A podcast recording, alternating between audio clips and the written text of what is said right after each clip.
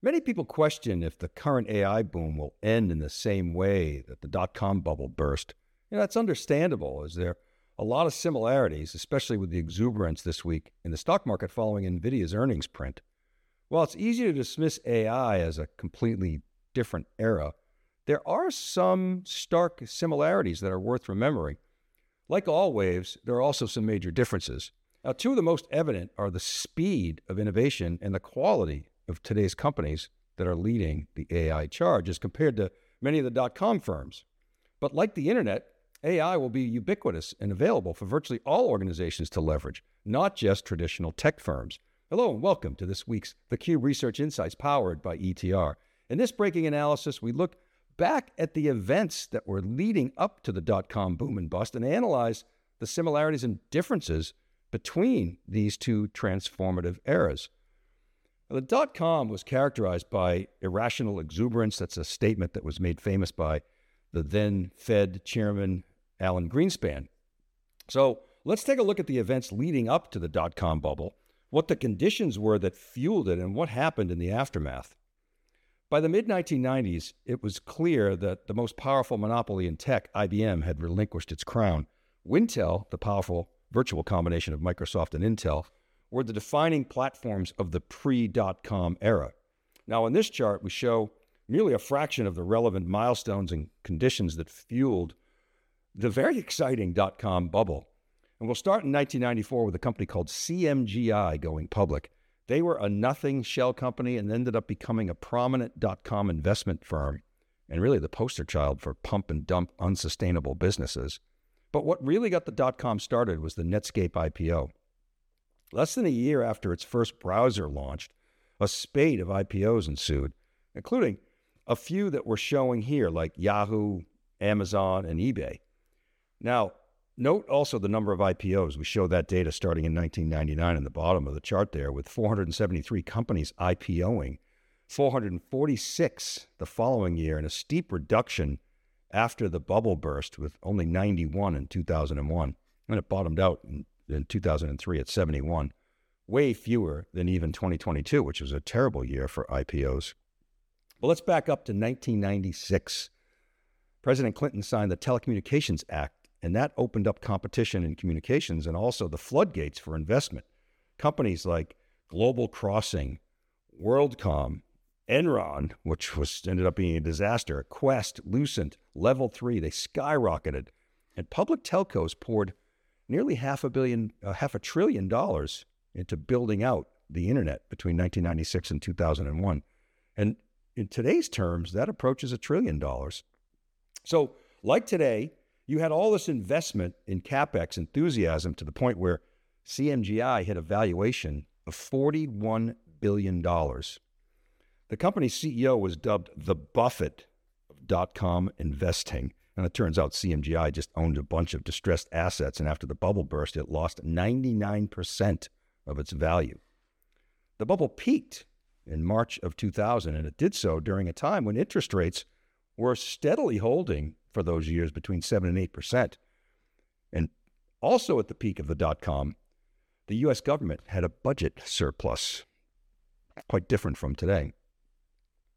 The bubble really didn't burst until the world realized that much of the venture funding was going to go to companies that was going to companies with no business model. And these distressed assets were using VC money to buy networking equipment from Cisco, servers from Sun Microsystems, storage from EMC, Oracle licenses, Dell, Dell PCs, and, and they were advertising like crazy on these VC backed internet portals like Yahoo and Lycos. It was this big circular reference echo chamber that came crashing down. And Jeff, just when folks thought the pain might subside and markets would return to, let's call it abnormal exuberance, 9 11 happened. And the tech industry went into a very long funk. Silicon Valley at that time, I remember driving up and down 101 it was a ghost town. There were empty offices, and it wasn't until Google IPO'd that the market slowly began to come back. And we were deep into two wars and a financial crisis that lasted from 2007, late in 20, 20, 2007, well into 2009. And that momentum was halted again because of that uh, crisis. And it ushered in a long period of super cheap money. So before we go there, I think it's worth looking at the prevailing laws of the era, the dominant laws in technology. So, leading up to the dot com, Moore's Law was in full swing. Of course, it was named after Gordon Moore. We all know the mantra doubling the number of transistors on a microchip every 24 months. The dot com era, however, was underscored by a paradigm described by Metcalfe's Law. Bob Metcalfe was the co inventor of Ethernet and a colleague of mine, actually, at IDG. And he was the publisher at, at InfoWorld and at the time. And he posited uh, that Metcalfe's law posited that the value of a network increases exponentially, even if the connected users, even, as those connected users increase on a linear curve or a linear linear line. Think of this as another way: when there are two people uh, on the network with phones, there's not much value. But when there are billions of people with phones on the network, that value curve it bends exponentially. So now we're entering the AI era, and Jensen Huang claims that the more you buy, the more you save. So we're calling this Jensen's law. And he might be right. His premise is that compared to general purpose CPUs, his super chips can run AI workloads, which are going to be the predominant workloads, 12x faster, and they're 20 times more energy efficient than traditional general purpose CPUs. And his argument is a direct shot at Moore's Law because at, a doubling of performance every two years, it'd take the better part of a decade to achieve these types of results. So whether Moore's Law is dead or not, that's a debate for another day. But clearly, new approaches to silicon design are hitting the market and are needed in this AI era. So let's take a closer look at the period leading up to this current AI boom. This era was preceded by the by, by the end of a 10 year bull run uh, which was fueled by zero interest rates policy, ZIRP, otherwise known as ZIRP.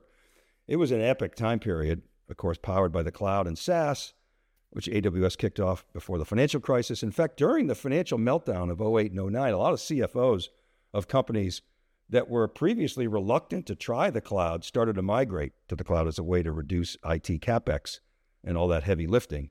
And they realized when they came out of the downturn that it was a better model. And then we saw a decade of tremendous growth. And that tech boom, that was interrupted for a very short time when COVID hit, but then it took off as organizations, you know, recall, had no choice but to migrate to the cloud. And then the end of ZIRP halted that run and tech spending began decelerating in 2022 as the Fed tightened. But ChatGPT was announced late in the year, coinciding with a pause to Fed hikes and that modern AI run began. And you can see in the NASDAQ started its, its run here. Last year, Microsoft added a trillion dollars to its valuation, most of that from AI frothiness, and it stands at $3 trillion today. Early on Friday morning of this week, the 23rd of February, NVIDIA's market value hit 2 trillion.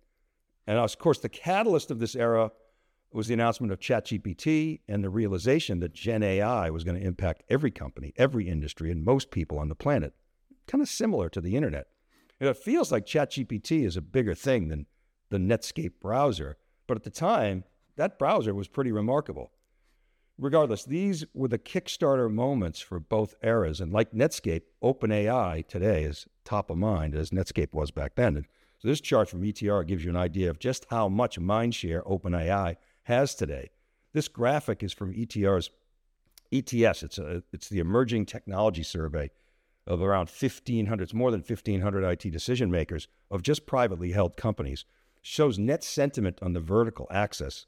What that is is it's a measurement of an intent to engage, and then mindshare is on the horizontal axis. Like Netscape, OpenAI has had you know much greater momentum, has much greater momentum in mindshare than its than its competitors. So much so that we had to put a red box around OpenAI's position on this graph because it's literally off the charts. And you see that pack of AI companies. They've they've raised a lot of dough, close to ten billion dollars. Well, Netscape's competition, you know, came from a few no-name startups, but also some open source browsers like Firefox, and of course big competition came from Microsoft, and then later Safari came in. Now, many of the Gen AI players in this chart, they may not become household names, and they might go the way of some of these, these early browsers. And, and open source alternatives are emerging, similar to the open source browsers. The most prominent, of course, is Meta's Llama, but there are dozens in the mix. Uh, I think 15 at last count. There's probably more. As well, just as Google search disrupted the internet portals like Yahoo, we're seeing chat style engines like Perplexity. They're vying for mindshare and adoption. And so some disruptions similar to dot .com will potentially evolve. Now, the other big similarity that people sometimes forget is the capex investment that was made back in the dot .com. I was talking to John Furrier about this. We were talking about this on the Cube Pod. He made this point. This chart here is from Charles Fitzgerald, uh, who covers this stuff pretty closely, the capex wars. And it shows how much investment the hyperscalers are pouring in to capex to support cloud and, of course, now AI. Amazon, with its warehouses, uh, in, includes more than just AWS in their capex spend, but you know it's a build out that's quite similar in scale that we saw with the telcos and ISPs during the dot com boom. And as Fitzy points out in his last post, NVIDIA's data center revenue was approximately equal to 50% of the hyperscalers' capex last quarter. And by inference from NVIDIA's statements, cloud companies probably spent nearly $10 billion on GPUs last quarter, uh, which again is fueling this AI boom. So let's close by looking at some of the most obvious similarities and differences between the dot com and, and the AI booms here. Netscape and OpenAI, they were the catalyst innovators. Microsoft killed Netscape. They did that by bundling the browser uh, into the operating system, Internet Explorer. They actually they actually OEM'd a browser from a company called Spyglass and then basically co-opted it. Hmm, interesting. Uh, today's Today, it's bundling OpenAI in a close partnership. So you keep your friends close. We'll see how this partnership progresses. Uh, OpenAI is a little bit better funded than uh, Spyglass was. The web was funded, again, by telco capex, as hyperscalers are funding AI capex today. But there was no internet and there was no cloud at the time. So, that, what, what does that mean? The difference, the big difference, the obvious difference, as we said up front, is this time the pace is very much accelerated. And then you had the picks and shovel companies that were highly valued. Cisco was the most valuable company on the planet back then, you know, and had a trajectory and its stock price very similar to Nvidia's. Uh, ha- having said that, its its valuation metrics were not nearly as, as attractive, believe it or not, as as Nvidia's. Nvidia's relatively cheap compared to Cisco back then. That, that the dot com was more bubblicious with less quality earnings than the market today. But companies like Cisco, Sun Microsystems, uh, I remember there after the dot com bust, their president, uh, who became CEO, Ed Zander, on, a, on an earnings call said, "Does anybody want to buy a server?" It was that bad. Like I said, Silicon Valley was a, a ghost town. So th- there were these picks and shovel companies like Cisco, Sun, EMC. People were buying a lot of you know Oracle licenses at the time and and running servers, um, you know, basically out of their own data centers. So they were spending a lot of their venture capital money on those picks and shovels, and those stocks ran up as well. They were spending a lot on advertising on the portals that were VC funded, and and then that dried up and poof. But the point is that these picks and shovel companies is kind of an analogy to Nvidia today, and, and even the hyperscalers, AWS, really an infrastructure, you know, services company, and Microsoft and, and Google, um, you know, Meta as well, rumored to be getting into the business. But Nvidia and these hyperscalers have in our view anyway, much more durable business model. So it's going to be t- to be determined how durable NVIDIA's model is. I personally think it's got quite a bit of runway left, and we'll see. As well, the injection of AI into SaaS is going to accelerate adoption. So you're seeing, you know, companies like Snowflake and Databricks and Workday and Salesforce and ServiceNow are, are, a big backstop to um, or really value generator as AI gets injected into their platforms.